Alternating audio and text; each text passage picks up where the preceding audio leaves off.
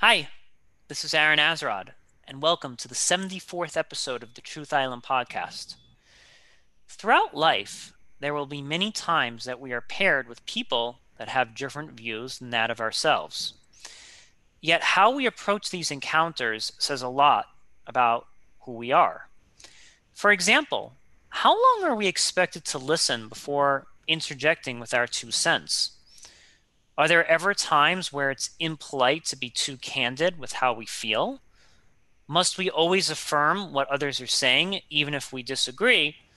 Or is it ever okay to just plow right over what others are saying if we know that what they are saying is factually wrong? Regardless of what we decide in each of these moments, a skill that is really prerequisite to anyone that fashions themselves a true thinker is the ability to approach any new idea or argument with an open mind, no matter how ridiculous or how opposing these views might stray from that of our own.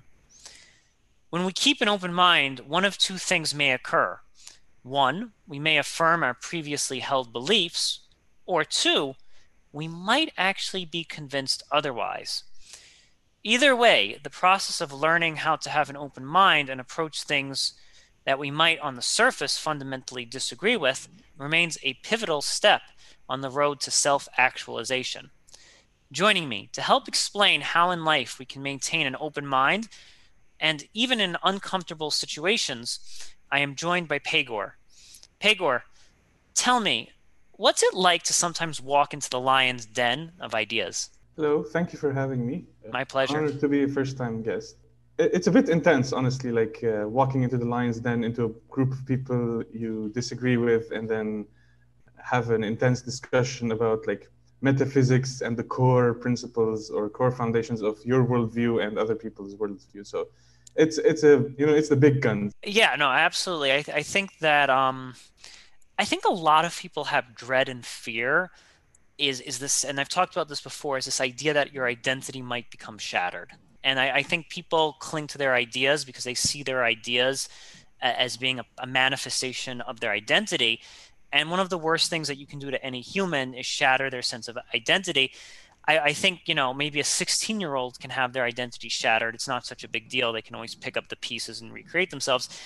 As you get older, this becomes harder and harder and harder and harder because you've now invested thirty years, forty years, fifty years, sixty years in crafting that sculpture of an identity. And when you go into these high stakes situations, you don't want the past sixty years to be for naught. Yeah, t- totally. That's, that's a, like, uh, what, there's a fallacy. I don't, I, I forget what it's called, but like the fallacy of the more time you invest something, the less likely you are to give up on it because you've invested so much time or money into it. Gambler's fallacy, I think it's yeah, called. I, I guess so. so. So the more your worldview or whatever goes unchallenged, or the more you live with it, you're more likely to sort of grab onto it, even if it's if it's not working anymore.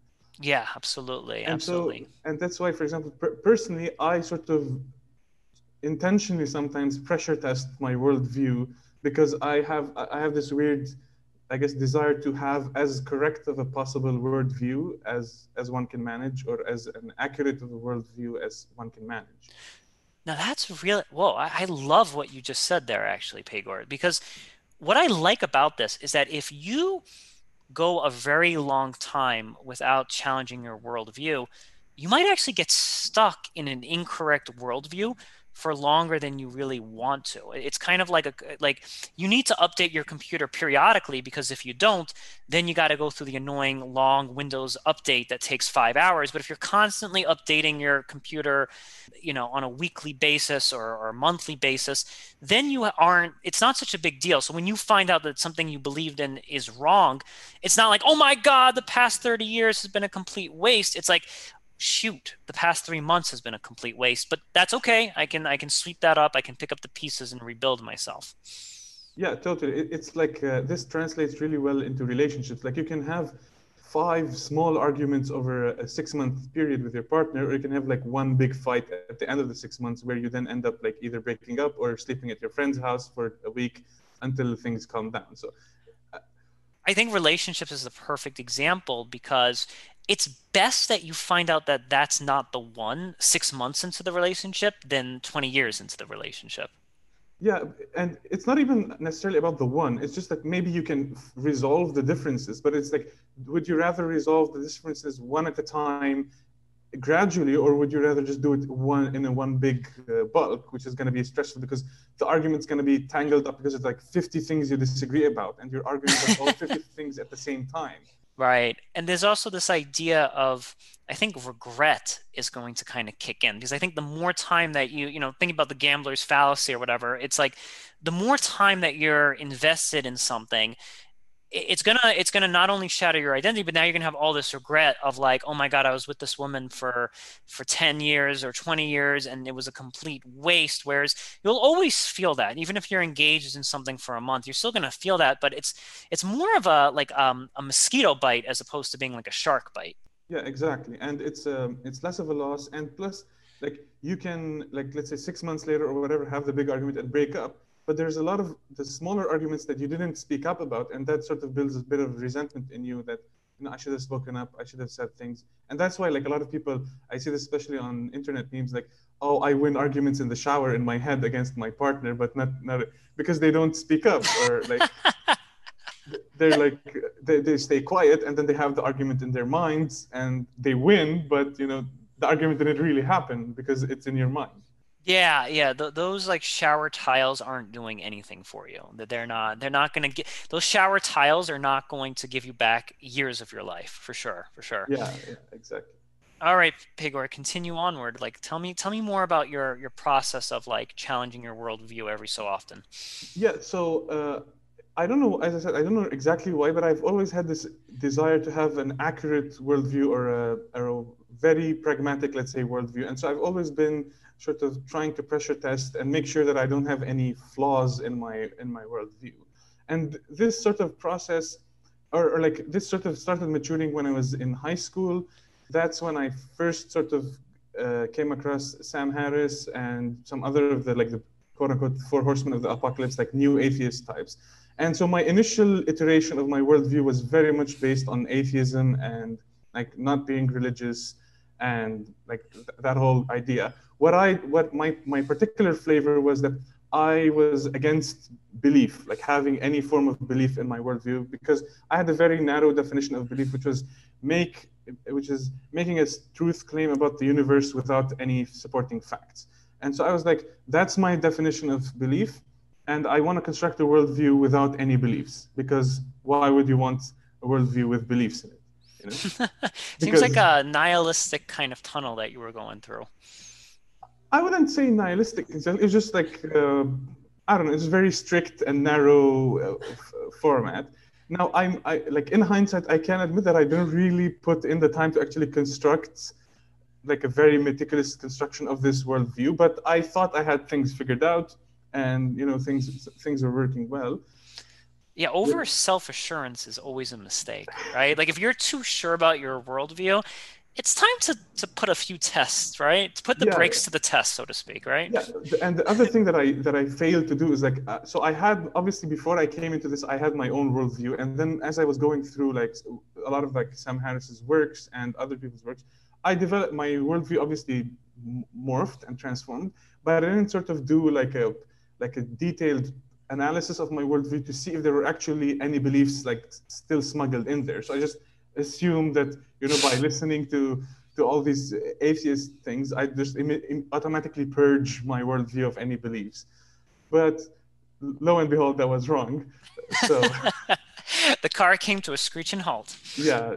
So like, uh, I think like the initial sort of moves were tied to uh, like real life events. So what, one of the things was like, uh, there have, uh, there was like this local debate between like a Christian or, or person and an atheist person, which I attended. And that sort of put me in contact with people who were like Christian, and they were like, and th these people were like, they they know how these arguments go. They're they're versed in these kinds of discussions. So it's not like they're like your average churchgoer who like reads the Bible and prays and that's it. Like these guys know how the atheists argue, and they have their counter arguments to, to all of that. So I started sort of mingling with that group of people, having discussions, and then that transformed into, I got invited to a, a monthly discussion group where a topic would be chosen, and then usually, unfortunately, sometimes uh, the camps would split around religious versus non-religious. And, and you could see the people arguing, and you could see the a priori assumptions made because they're coming from these, these two backgrounds. It is. I, I talked about this on a previous podcast with Joe. It's really nice, though, when the two people are debating are both kind of intellectual heavyweights in their respective field. I think that just right off the bat makes the conversation that much richer, because you're not you're not watching like a giant decimate an ant. I think there's no – that doesn't really challenge anyone. That just kind of affirms the tribe that's in charge. And I think it's kind of nice that when you've got the best atheist versus the best theo- theologian kind of duking it out, it makes – it really it, it really actually creates for some – Uh, spectacular fireworks. Yeah, I, I totally agree with that. Uh, a mismatch is uh, is not good for either side. Like it just doesn't it just doesn't, doesn't work. So as I was saying, uh, I was part of these monthly discussion groups where we would have these discussions, and that was an interesting pressure test in general of me just having to defend the I guess the a priori assumptions or whatever was sort of pre-built in in the foundations of my worldview against these people. I, I mean, sometimes there'd be like uh, quote unquote friendly fire. Like you'd have some of the atheists disagree among themselves, or sometimes there's religious people who would disagree amongst themselves because, so it was a very diverse group. So we had some, we had like Christians, Muslims, and even the atheists, they, they come again, like from former Christians or from a Christian background and former Muslims or from a Muslim background. So there's a whole, this like interesting mix going on of like ideas. And then like the, The, the triggering point for me where like I realized, uh-oh, something's something's amiss is that, so I was listening at that point to Jordan Peterson, which I discovered via Sam Harris. Sure. And one of the key things he says is that what you think, what you say, and how you act should align, ideally. And that if things don't align, all these things don't align, what you do is a better indicator of what you actually sort of value than what you think and what you say, because doing is actually expensive, whereas thinking and saying is inexpensive. Right? Mm, Besides mm. the calories calories you spend in your brain with your neurons, it's not, it's not expensive. Whereas doing things is means like taking actions, going to places, speaking to certain people, not speaking to other people. And so that stuck with me. And then at some point I realized that although I was thinking and speaking in, in that I had a worldview devoid of beliefs, or that I was an atheist, but I, I was in the real world acting as if I did hold certain beliefs. So under Peterson's, if I'm getting this right, so Peterson is prescribing that you need to, like, you can't just in your head say I'm an atheist or I'm a this and that. You have to kind of go out in the world and, and really interact with people of the same opinion, people of different opinions. Like you have to put your beliefs to some kind of action and, and really see if they, if they, it's like, I, I, I kind of, want to use like a martial arts analogy here. There are some martial arts where you just like use a punching bag or whatever, and and like you you have, you know, everyone feels like they're Bruce Lee, right? But when you're against a punching bag, the punching bag doesn't hit back. But then when you're against like M M A, um, that guy's gonna really, he's gonna punch you back. He's gonna take you down to the ground. That's how you know if your martial art is is like a legit one or if you're just like punching into the air. And I, I think that's kind of what Peterson's saying here, is that you need to take your belief system and not just have them like dance in your head. You need to actually go out in the world and, and see if they hold muster.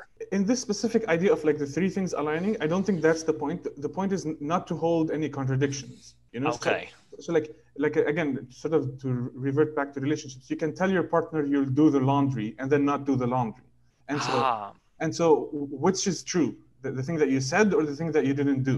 Mm. And so his argument is that the thing that you didn't do is more true than the thing you said, because uh, in this case, not doing is free, but like motive behavior, embodied behavior is is genuinely expensive. So, so like if you're, I don't know, like if you believe that you can cross any street without getting hit, you can say that you, that you believe that, you can think that you believe that, but if you actually do it, then you, you really believe it, because there's the actual risk that you might get hit by a car and die.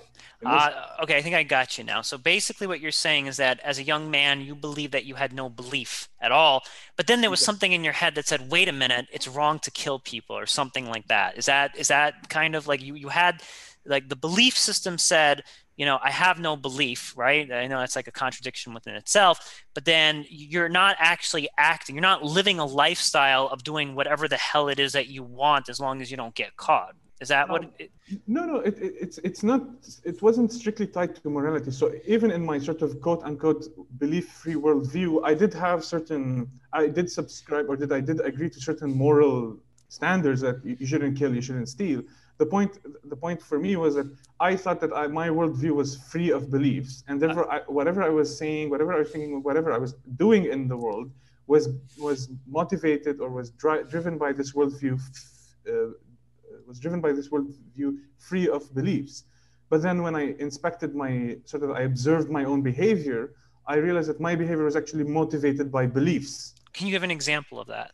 Yeah, so so the thing, so the revelation, so to speak, was that I, th so I thought that I had no beliefs, but the, the revelation was that I actually believed in some form of, you reap what you sow, do unto others what you have them do unto you. And the idea, like, this karmic idea of what goes around and what comes around. And the, like, the thing that I remember explicitly is that, so you know, like when you're driving at night and you have your high beams on, and then like you see a car approaching and then you turn your high beams down back to low until you pass that person. Mm-hmm. So I would do that even even the other even though the other person wouldn't drop their beam back to low. Because my thinking, and I would tell myself, I'm gonna keep on dropping my from high beam to low beam because I want other people to drop from high beam to low beam if they see me on the road. And so that was like, well, well why am I doing that? Like, I have no proof that, you know, what, what goes around comes around. I have no proof that the, the universe is set up to operate in this, by, with this mechanism. But yet I was acting in the world with this, as if this mechanism was true.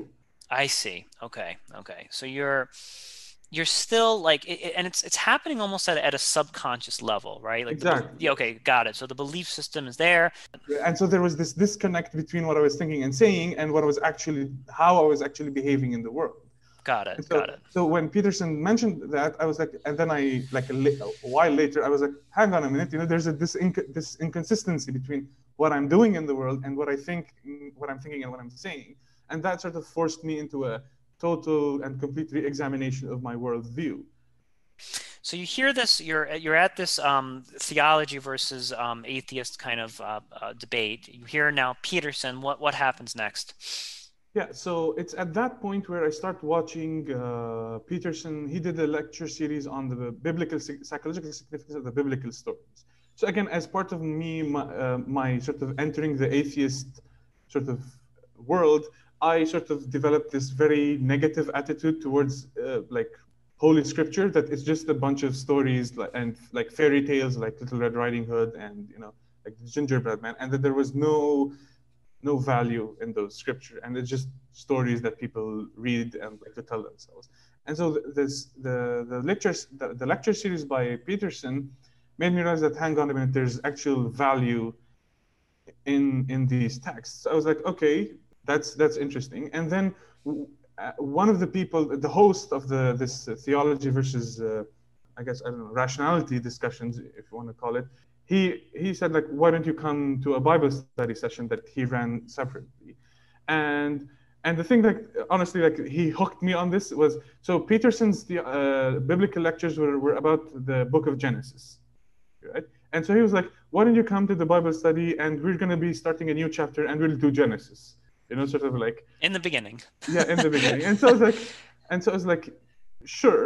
So I started going. And the other thing, and so just a bit to go to go a bit back, was that so as a result of all these discussions and this like revelation that I had the belief, the and the discussion with the with the host himself actually uh, of the debates, what I came to realize was that, or, or the conclusion, I guess, I, I came as like, okay, I can I cannot build a worldview devoid of beliefs.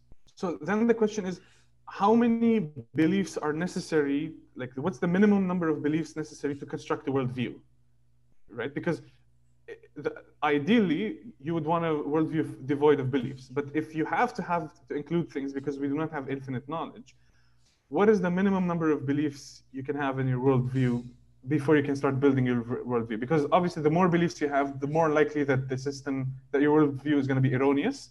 And so, if if you if you if you sort of focus, if you build your worldview on one belief only, I mean, obviously it can still be wrong, but then you just modify or fix that belief, and then everything precipitates from that.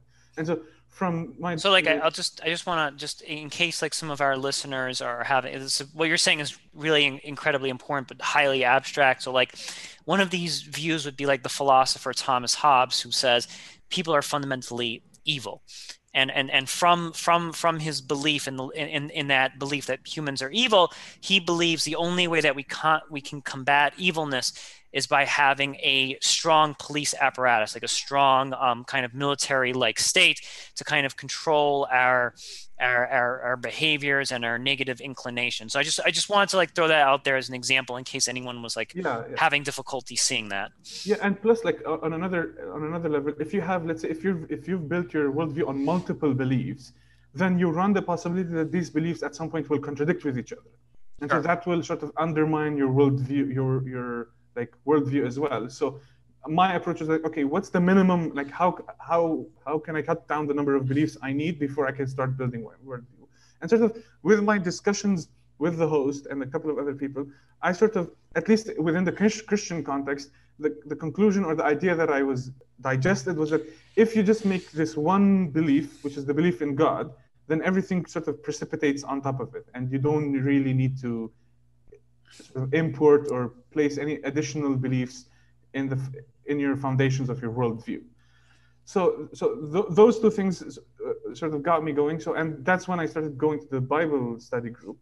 And my idea was like, I would just pretend, pretend, and not in a malicious sense. Like it was just like, okay, I'm gonna read the Bible. I'm in this Bible study group. I'm not gonna argue with the assumption that God doesn't exist. So I'm I'm not here to sort of tear down the Bible to p- point out the gaps or like the holes in the text. I'm gonna come with the assumption that God exists and then see what the text sort of re- reveals or what, what can I extract from the text. So you're kind of having like a, a fake it until you make it sort of mentality. Like, hey, I'm still an atheist. Hey, I don't believe in God. But I, I gotta be to some degree pleasant, and I gotta be somewhat agreeable in this particular situation. Otherwise, they're gonna kick me out of here, or I'm just not gonna get a whole bunch of it. Like if I sit down here in this Bible study group, and then within like five minutes, I'm like, blah, blah, but if there's no God, blah, blah, blah, you're not really gonna extract anything that these people have to offer you. And I think that's really an important skill is like, okay, I'm clearly in the lion's den. I'm clearly in an area that is making me feel highly uncomfortable. But I kind of just have to zip it, or I kind of have to just keep these virtue or these value systems that I personally have just kind of on the down low for a moment. And that doesn't mean that you're being a hypocrite and throwing your value structure out into the garbage can. It just means that you're setting them aside momentarily to extract possible knowledge and possible wisdom from an external source. Yeah, exactly. And and like to clarify, I wasn't like doing that sort of just to maintain sort of like social cohesion within the group. I, as in, I don't want to be kicked out, or I don't want to be thought of as a as a, as a disrespectful person. I was just doing that for, because so my current worldview, I just discovered this massive gaping hole in my current worldview. So I need to correct it. Ah, so okay. How I how am I going to correct it? Well, here's this other worldview over there that that seems to be working for some people some of the time, to say the least. And so mm. so what I did was like, it's like a hypothetical, like, okay, for argument's sake, like this is like internal dialogue with myself. So for argument's sake, God exists, okay? And then go, you know, or like hypothetically, assuming that God exists, what's gonna happen? You know, what what precipitates from that? And so- now, I have to ask you this one question, uh, Pegor. Sure. If you did not have this like gaping hole, would you have responded and like would you have responded to this Bible group in the same open manner? Like let's just say that you did not have that gaping hole that that was inside you. Would you have gone to the Bible group and still behaved yourself and still just kind of kept your belief system on the down low, or do you think you would have acted differently? Um, again, this is like a failure on my part. I don't think I would have even gone in the first place. So, ah, okay. So the reason why I went is because I, I I had this gaping hole in my worldview, and I needed I needed to figure out how to fix it.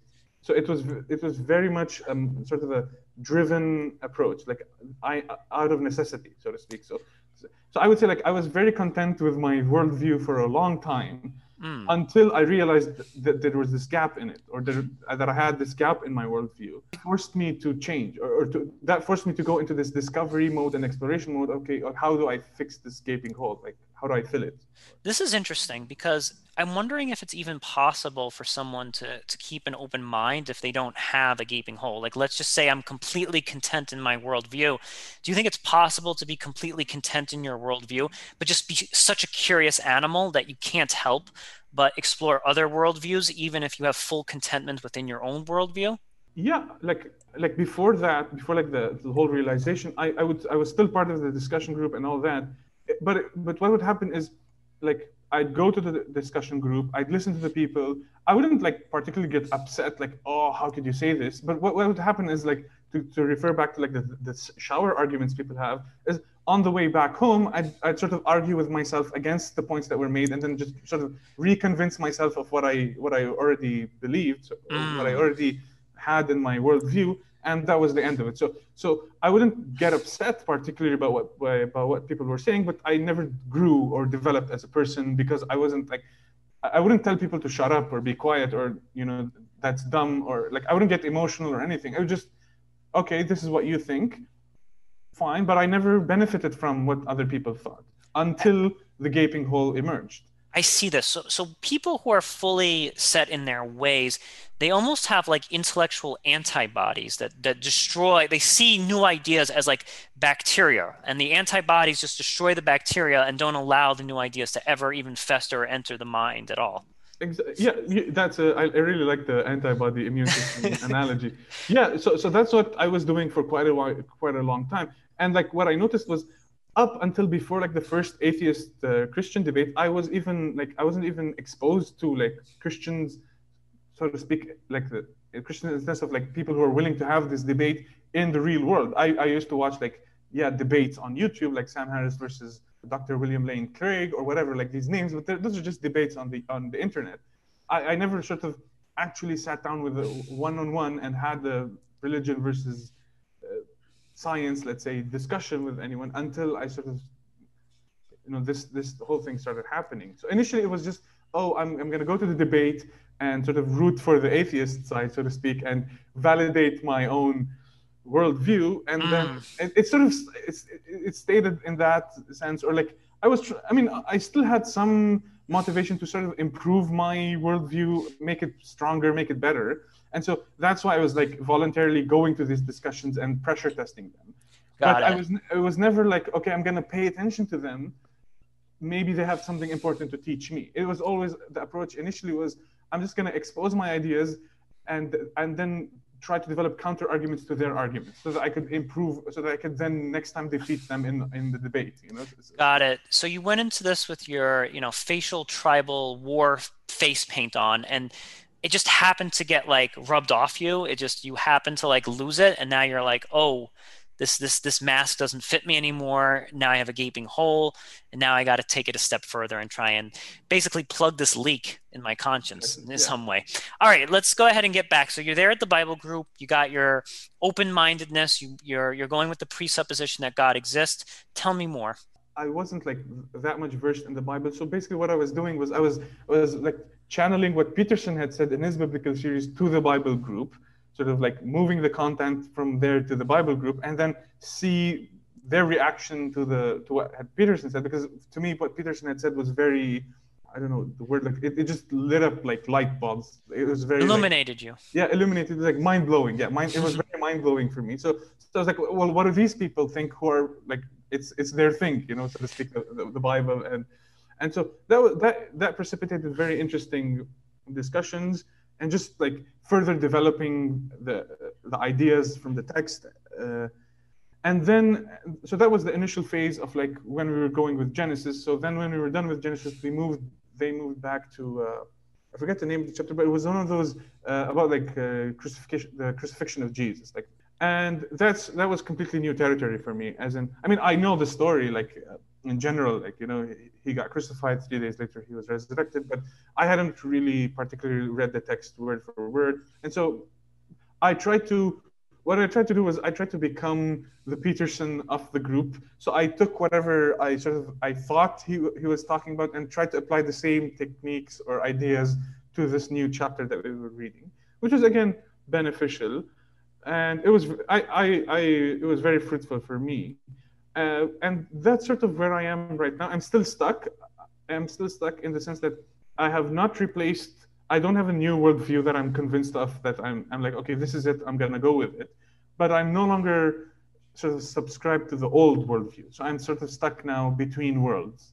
That's, and that's okay, you know, and Pegor, I just want to say that's perfectly fine. Um, here on Truth Island, we kind of believe that everyone is permanently stuck in between worldviews. Like we, we, we, we kind of dip our nachos in all the different salsas. And, and we sort of see what, what tastes best, and what yeah. tastes best on Tuesday may not taste best on Friday. And that's, it's a very confusing life to, to live. And it's, an, it's not an easy life. Like we, uh, I was speaking with someone a few episodes ago that we like, we like life to be on easy algebra mode. We don't like it to be on calculus mode. We, we like easy predefined worldviews.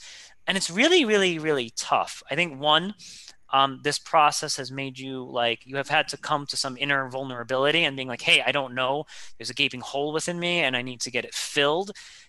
And what I also like about you is that some other people make the the mistake of like, they just go the other pendulum. And we've had these people, oh yeah, I grew up a fundamentalist Christian, and then I went to college and I became an atheist. And what I actually like about you is that you're you're you're you're okay in the waiting room. You're, you're, you're, you're content, and you're like, you know, maybe it bothers you to some degree, but what I like is that you're not just throwing your hands up in the air and just subscribing to religion now. You're, you're kind of in the waiting room. And I think that's a good place to be. It's not a terrible place to be. It's a good place to be. And it's like, it's good to be a bit cautious before you jump into new, uh, new landscapes. Yeah. Uh, yeah. Like, uh, obviously like reconstructing or repairing worldview is not going to happen overnight. And I personally, I'd be, I'd be cautious if, if someone you know or whatever like did said that like, oh, I found this and then I fixed it in one day. You know, that that's like questionable. Yeah, for me, like even like I, I would say like even from childhood, like I I, I used to go to Sunday school, but again, I wasn't. I think I, from for most of my life, I was very moderate in like I was, I was I used to go to Sunday school, but I was never like Christian. I, I like I don't know like. And when when I was like sort of from the Sam Harris group, again, I wasn't like I wasn't like advocating or with like abolishing religion and, you know, we need to get rid of all these religions. I mean, sometimes I'd have these like fan, fantas, fantastic thoughts, but like most of the time it was like, yeah, okay, this is what I think and this is how I'm going to be in the world and everyone else can be whatever they want. And And let's say like maybe in the future, if I end up becoming a, a Christian or whatever, I'm not going to, I don't think, or I hope that I won't be the kind of Christian who tries to enforce that on other people. So I've, I'm, I'm more of a, like I even noticed this in other facets of my life. So like I was a Game of Thrones fan, but I wasn't a hardcore Game of Thrones fan, you know, or I'm a, I'm a Marvel fan, but I'm not a hardcore Marvel fan. I'm, I'm, I, or sometimes I catch myself being a hardcore fan of something and then I temper myself back down next. Tell myself that's too much hardcore. So I'm a very cautious or vigilant person. So I, I try to avoid going really deep into things because that's beautiful. To the actually. Point of, let's say, zealousness. Or... Yes. And I think th this is a problem. You're, you're up in Canada right now, but here in the States, we have a problem with fervor. We have a lot of political zealots, religious zealots. We have zealots of all of all different strides and all different forms.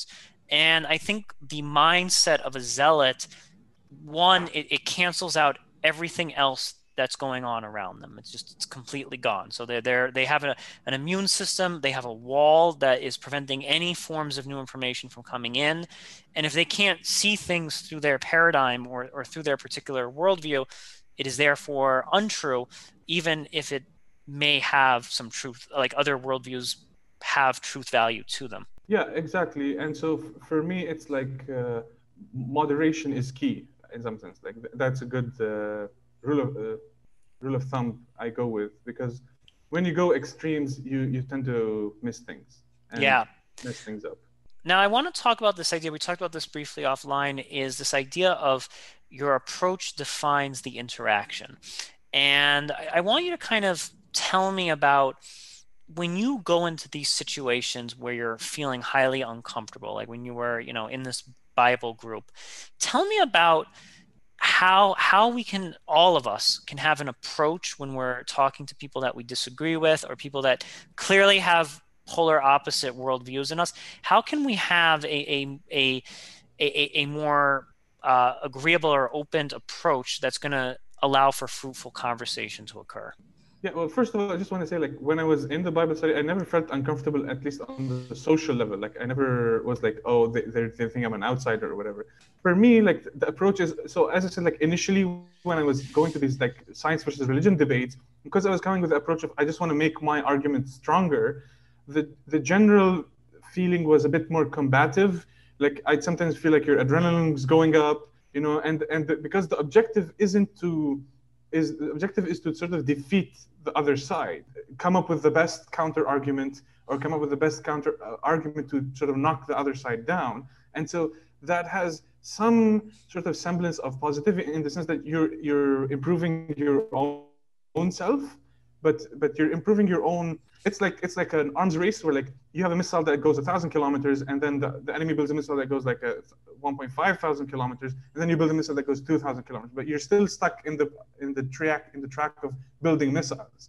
Yes. So you're kind of like, I think that a lot of people, when they go into these situations, they have a war game kind of uh, approach. So there, there's the, there's the war game approach where it's like, it's not to listen, it's to conquer. It's to, it's, exactly. to, it's to conquer. And then there's, I, I think that's something that's very prevalent in our in, in our in our approach to religion and politics and a lot of these other deeper issues, is that we we, we all fashion ourselves like Viking conquerors. We're going to go into these places and we're going to we're not going to listen to a word. We're just going to conquer, convert, conquer, convert, and what ends up happening is we actually end up losing those wars. We, we end up losing those wars because we we ourselves are not growing at all. We're not learning anything new. We're not sort of sucking up any nuggets of wisdom that that others might offer us. And then when we concede a few points here and there, we have this idea of we're losers, we're failures, or, or or this. And instead, when you're actually wrong about something, you're actually a winner, because now now moving forward, you have the correct information, or you have exactly. the correct you have the correct you know your your worldview has been corrected. It's been pivoted in a better direction. Yeah, to- totally. And so what happened was, when I discovered sort of the gaping hole in my worldview, more out of necessity than personal virtue, I was like, I'm gonna sort of change my approach, which is, okay, I'm stop. I'm gonna stop the arms race. At least personally, I'm gonna I'm gonna make it more of an exchange of ideas, at least from them to me. I mean, if if I manage to convince someone or or whatever, like if I manage to hand it to someone, more the better. But at least from my end, I was like, okay, I'm gonna be open and listen to what they have to say in a constructive manner, in a positive manner, and that's why sort of the approach of like, For, for argument's sake, hypothetically, let's assume God exists and then see where things go. Because, yeah. because at least for me, the, the fundamental blocking point was that belief in God. And so if I'm going to just kind of come from my camp of, oh, I don't believe in God and I'm going to read the Bible, then, I mean, you can read it and you can maybe get some stuff out of it, but you're missing the point, so to speak. And so, but but I was sort of defined in that mode of combativeness because I was coming with the approach of, I want to just improve my arguments and not learn something new from from the other side. So I was just using the religious side as a sounding board of my arguments before before. And then afterwards it's like, okay, well, maybe they actually have something that I can use to mend my worldview or completely rebuild it from scratch. And that's why, that out of necessity, I, I was I was like, okay, but then if I need to need to extract information from their world knowledge, I need to make, at least temporarily, that jump in belief and assume that God exists and not question it, so to speak, in the discussions, because the people who are having the discussions about the Bible, you know, they don't question the belief of God. I mean, obviously, even Christians or believers, they do have moments of crisis in their life where they question the existence of God. But like when you're in a Bible study, the point of a Bible study isn't to question the Bible and its, so to speak, authenticity, or, you know, it's to, to try and try and extract what it's saying, what it's telling you you should do, or what, what how the world world works. So, so I think I, I think that like approaching, like I think having a fundamental defeat in some way, and then approaching conversation, approaching new ideas out of a sense of humility is probably prerequisite. So I think, I think, I think what happens, Pegor, is that a lot of us live in siloed echo chambers, so they never have that humbling experience. They're never humbled. They're they're never they're never presented with a question that they can't answer, because they live in their own echo chambers where they say the same answer as everyone else, and there's in-group bias and, and confirmation, and there's no there's no way to have that humbling experience. And the only way that you can be humbled is by going into lion's den, or, or at least going into neutral territory where there's a possibility that, that someone can serve you a dish that you've never tasted before. And, and then only, and only then yeah. can you be humbled and right. then uh, reapproach this. Uh, I want you, you had mentioned the idea of the straw man versus the steel man. And can we just go over that and have a little review of what that means? Straw manning is basically like when you're having a discussion or an argument with, with a person or whatever, like two sides. Straw manning is like taking the other person's argument and like make it, transforming it into the weakest possible version of that argument and then arguing against the weaker version. Whereas steel manning is the exact opposite of like, they give, the other side gives you an argument, you sort of improve the argument to its best possible version and then argue against that. And mm-hmm. so uh, what I've noticed, especially in those like atheist versus religious people debates, there's a lot of straw manning going on both sides. And so that's, and that's why I think like it's not very useful. I used to have these like discussions with my friends, and again, it was always straw manning, you know, like, like a, like for example, at least on the for, for the Christian, there was a lot of mixing between like the Bible and the church as an organization itself, and what the members of the church would do. So like I remember like we'd always bring up like, oh well, this priest did that, or this, you know, Pope did that, but you know, the Pope, as much as he is the representative of the Catholic Church, he's not the Bible, you know, and and you can have so, from at least from the Christian perspective, you can have a relationship with God without the Pope and just the Bible. But you know, we do like this swapping thing where we're, we're arguing the, against the Bible, and then for the because we're straw manning, we'd swap the Bible with the Pope, and then say, well, you know, like the Pope did this, you know, and, and that reflects badly. But like, I mean. Yeah, so like a like a straw manning could be like when atheists sort of say, "Oh, do you really believe that the whole earth was flooded, or the earth is only five thousand years old?" It's like you're really picking at you're you're really going for the jugular, and you're really trying to like bring out the worst possible exactly. elements of your opponent's argument to kind of win. And I, I think that that that's like the straw man technique is, is is a classic example of the warrior technique, where you're really just trying to defeat, conquer, defeat, conquer. And when you have that mindset, you're not really going into these encounters to learn. You're going more into just reduce and, and defeat. And with st- tell me, could you give me like a, an example of steel manning? Like I want to like wrap I, my head I, around this. I mean, I haven't seen much examples of steel manning, but I think a really good example was the series of four debates that Sam Harris and Peterson had. Yeah, like uh, I mean, that's where they actually discuss the idea of steel manning in itself.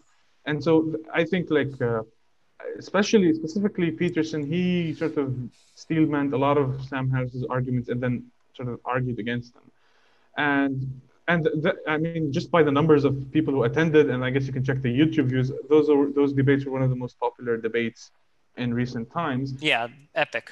Yeah, and again, like sort of to go back to relationships, again, like your partner can say like, I don't want to do this, or like, we shouldn't do this. And then you can strawman their point and defeat them, but that's not going to be helpful. You know, you should steel man it for them and then, and then defeat it. And then if you can defeat it, then, you know, you have the point, but if you most likely you're not going to be able to defeat it. And then you're going to have to acknowledge that, you know, they have a point, and maybe we should come to some kind of negotiated agreement on what needs to happen.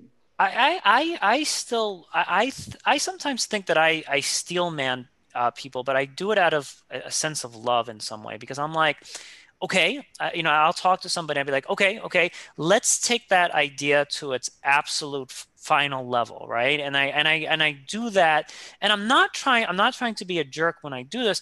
I'm really trying to see, if we take this idea and we apply it, I'll give you an example. Like, l- let's say somebody says we should abolish the police. Okay, let, let's make this in the concrete. I'm not trying to be a jerk, but I'll be like, okay, okay, let's say we abolish the police, and then some guy, uh, you know, goes on a murder spree and all this other stuff. Would the social worker have the ability to apprehend that person? And I'm not trying to be a jerk. What I'm trying to do is I'm trying to unravel their idea to the fullest extent possible, not in a disrespectful way, but I, I kind of want them to see the the ultimate end of their idea, and and maybe they have something else that they want to add to that, and, and they want to fix the steel man argument, or maybe my steel man argument was incorrectly uh, like built or created, and they want to refine it. Totally cool. Or maybe when they see the the final application of their idea, maybe they recant and, and kind of backtrack a little bit. Yeah, so what I would say is like what you did there wasn't necessarily steel manning, it was more like pr- playing up the argument. playing out the so, argument. Okay. So what I would say with with the defunding the police, let's say, is, I mean, again, it depends on the person you're you're, you're talking to, but I think defunding the police is a very sort of loaded term in the sense that the idea behind it, and this is like sort of the steel man point of it, is we don't want the incidents to keep on happening, right? And so, yeah, so I would say the steel man version of uh, defunding the police isn't is to have a police force that can perform its function but doesn't sort of start k- killing the people it interacts with. You know, so th- I mean, obviously, I, I imagine you're going to find people in the world who literally believe the phrase "defund the police" as is. But I would say the idea, the best iteration or the best idea behind this st- sentence "defund the police" is is what I just described. And this is the idea. This is sort of the point of steelmanning, is that sometimes, or I would say sometimes, almost always, the other person or the other side that's arguing for something, they they themselves don't even, don't even have their own argument fully articulated. Mm-hmm. You know? And so there's going to be some gaps in their own argument just because they don't have it fully articulated. And so the point of steel steelmanning is to to jointly fully articulate the argument and to build it up into its best possible version, and then to argue against, and then to have the argument. And so one of the sort of the prescriptions behind this is that when you're having an argument or a discussion with someone, the other person tells you their side, and then before you before you even give your argument back, your counter argument, you summarize their point to that person's satisfaction. So if that person says, "Yep, your your restatement of my point is, I'm happy with it," only after that you can sort of then go after the, the argument. I see. I kind of see that as like an intelligent form of arguing, because I, I think that like like I've you know taken a lot of classes and stuff, and and that it's very like, especially in in something like couples counseling, for example, that's a technique that's often employed. Like, okay, I want you to repeat what your wife is saying, and then the husband will say what the wife said, and then it's not until the wife gives the okay, like, that's exactly what I mean. So I don't know if, if steel manning should necessarily, like, straw manning seems like a, a pretty you know uh, malicious move. It just seems like you're trying to just defeat and conquer. It seems like steel manning it is just a way of of making sure that you're speaking the same exact language, and then and then if you're going to attack someone's argument, you want to at, at the very least make sure that you're not misrepresenting what it is that they're saying. Yeah, you yeah. know so, so this this idea of restating is the first phase of the steelmanning. So so the moment you are able to restate the other person's argument to their satisfaction, mm-hmm. that means you, you you understand the the sort of the gist of the argument. Mm-hmm. And then the, the phase after that is, okay, how can I actually, now that I understand their argument, how can I actually improve it? Because because by, by summarizing it, you're sort of standing in their shoes, and mm-hmm. you're, you're seeing the world from their perspective. And you're, you're, you're hopefully you're able to account for all the background factors that they're using to generate this argument. And so then you can take their argument and then make it the best possible version you you can, and then argue against it. So, another, so, so, so this restatement part is the is the first phase, and then you improve the restated argument, to, to, to, and you can improve it with the other person, or in fact, you should do it, because they they're the ones who are arguing that point, and and then you do then we have a discussion. Okay, okay, I think I got you now, because and I, I think it actually helps me to think of Buddhism to fully understand this, because in Buddhism, the ultimate virtue is to live in the present, right? So if you're steel manning someone's argument, you're restating them and rebuilding these arguments, but it's under a nefarious guise. It's under like the, the nefarious means of eventually tearing it down. Like, you're building up a house of cards with the deliberate purpose that you're going to go and blow it all down. So I think that's the the issue with steel manning that makes it so wrong, is that you're not actually living in the present and actually taking those arguments at face value. You're just taking those arguments and then reconstructing your own tower that you will eventually knock down. Yeah, um, I don't. I, I wouldn't agree with that, because so straw manning is definitely building the house of cards. Yeah. Steel manning is, I would say, is building a house, an actual house of stone. And the, and the idea is behind this is that if you steel man the other person's argument, and then you can, and your counter argument is still good enough to, to defeat the argument, then you actually have the point, you know.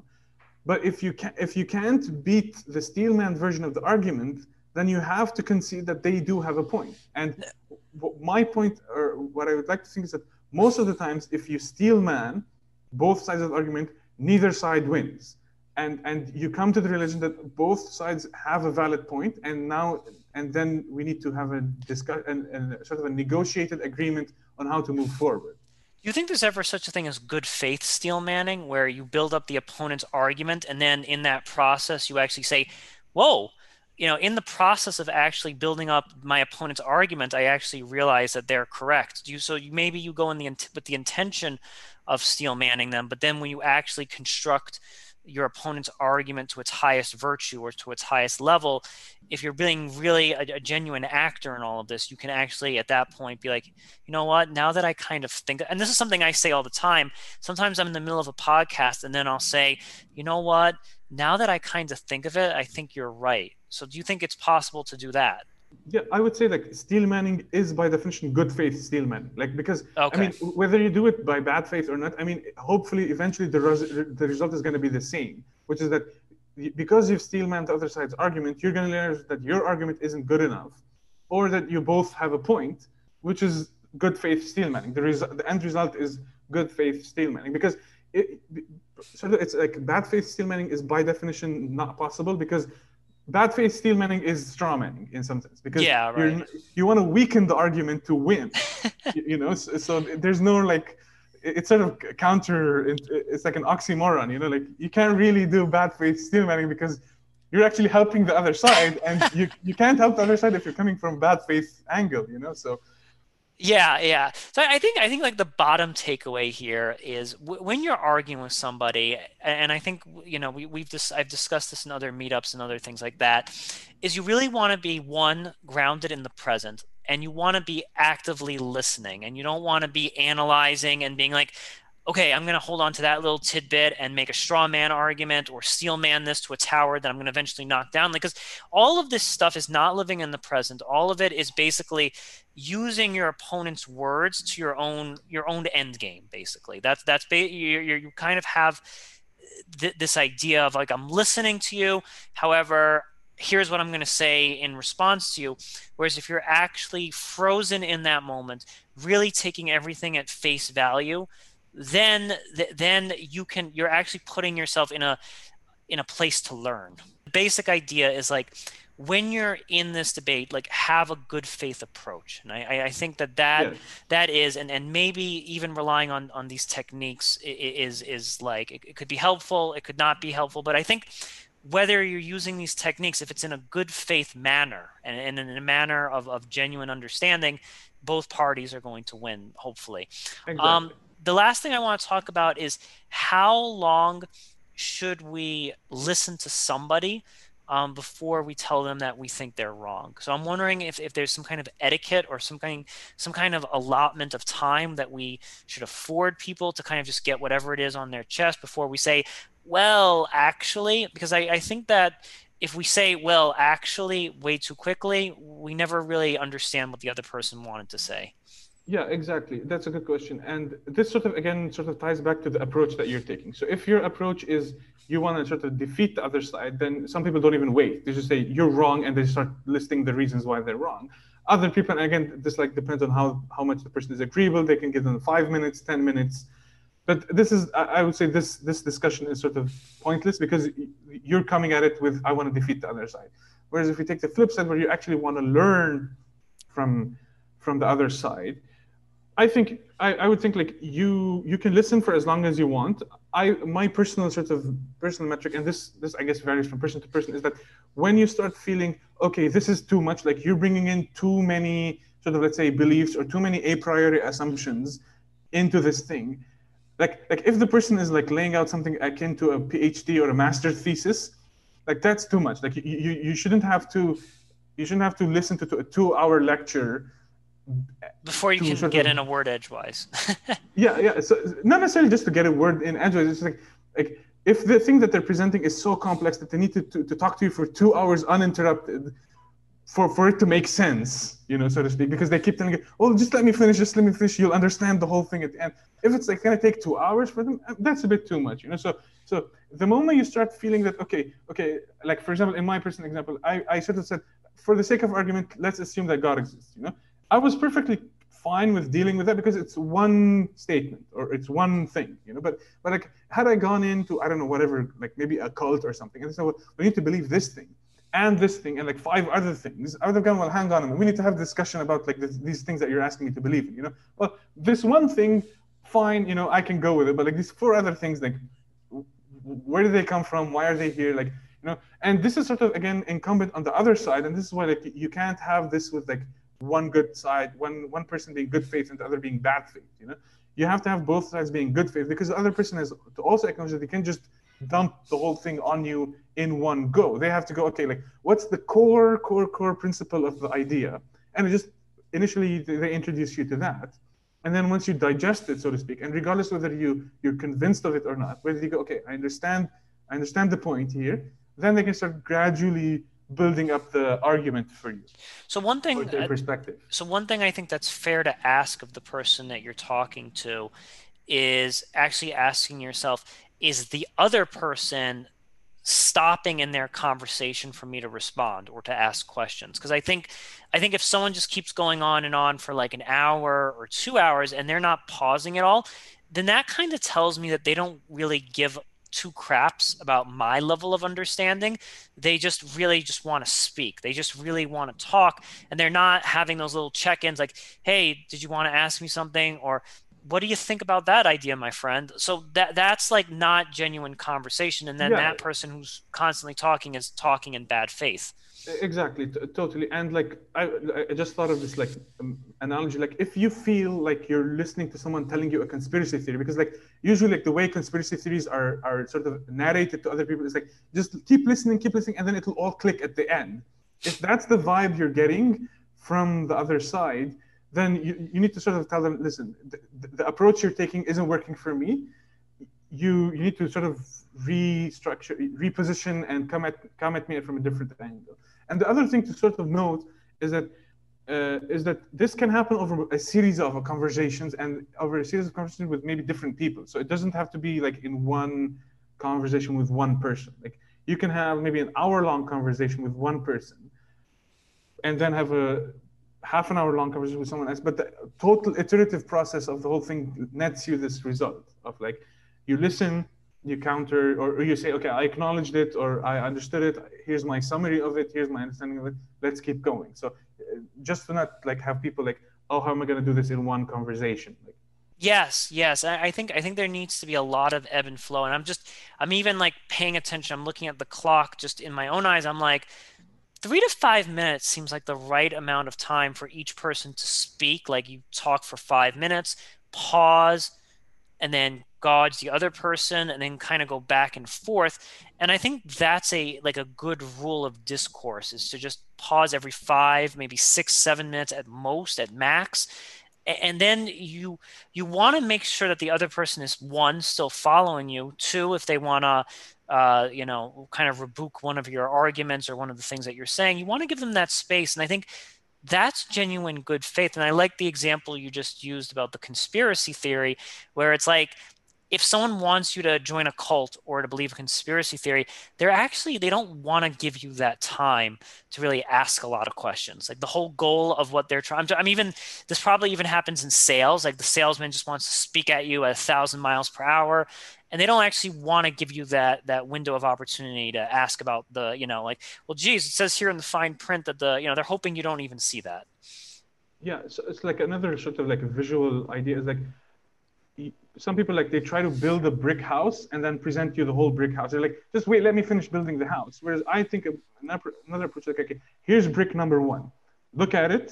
Do you do you, do you agree that brick one is okay, you know? Okay, let's put it down. Okay, then here's brick number two. Do you agree that the brick two? And then you can say, well, you know, I don't like this brick, you know, I don't think this brick should be here. And then you can have, a, especially when it comes to like these big things of like metaphysics and like worldviews, like it's religion, it's this whole lump of facts and presuppositions and beliefs. And it just looks like this giant dragon, let's say, that you have to confront, you know? And it's like, Well, you know, you don't have to. You can just break it down into, like, I can speak mostly for Christianity. Like, like if if you're gonna convert, let's say, or whatever, you, you're gonna go, well, you have to believe in uh, the I, I forget the exact transcommunication, like where the bread and the wine literally transformed into the body and of Christ. You have to believe in the physical, in the literal resurrection. You have to, like, you have to take all of these things in one go, and when I mean, people just can't do it, so you have to sort of break it down. Okay, well, we have this this first idea. Okay, like, we can talk about it. You can ask your questions about it, and we can have a discussion about it. Once sort of you're settled, and again, it doesn't have to be that you're convinced of it. Once you're okay, you've you've the person has felt that they've exhausted the topic. You know, there's no more questions. There's no more thing. Then you can move on to the next sort of point of contention. Let's say exhaust that, and you can keep on going, because it's dumping it in one go is is rarely useful. I think that's I think that's a great analogy, that, you know, genuine conversations happen one brick at a time. I love that. I absolutely love that. Pegor, thank you so much for being on the show today. Thank you for having me. This concludes the seventy-fourth episode of the Truth Island podcast. I'm Aaron Azrod.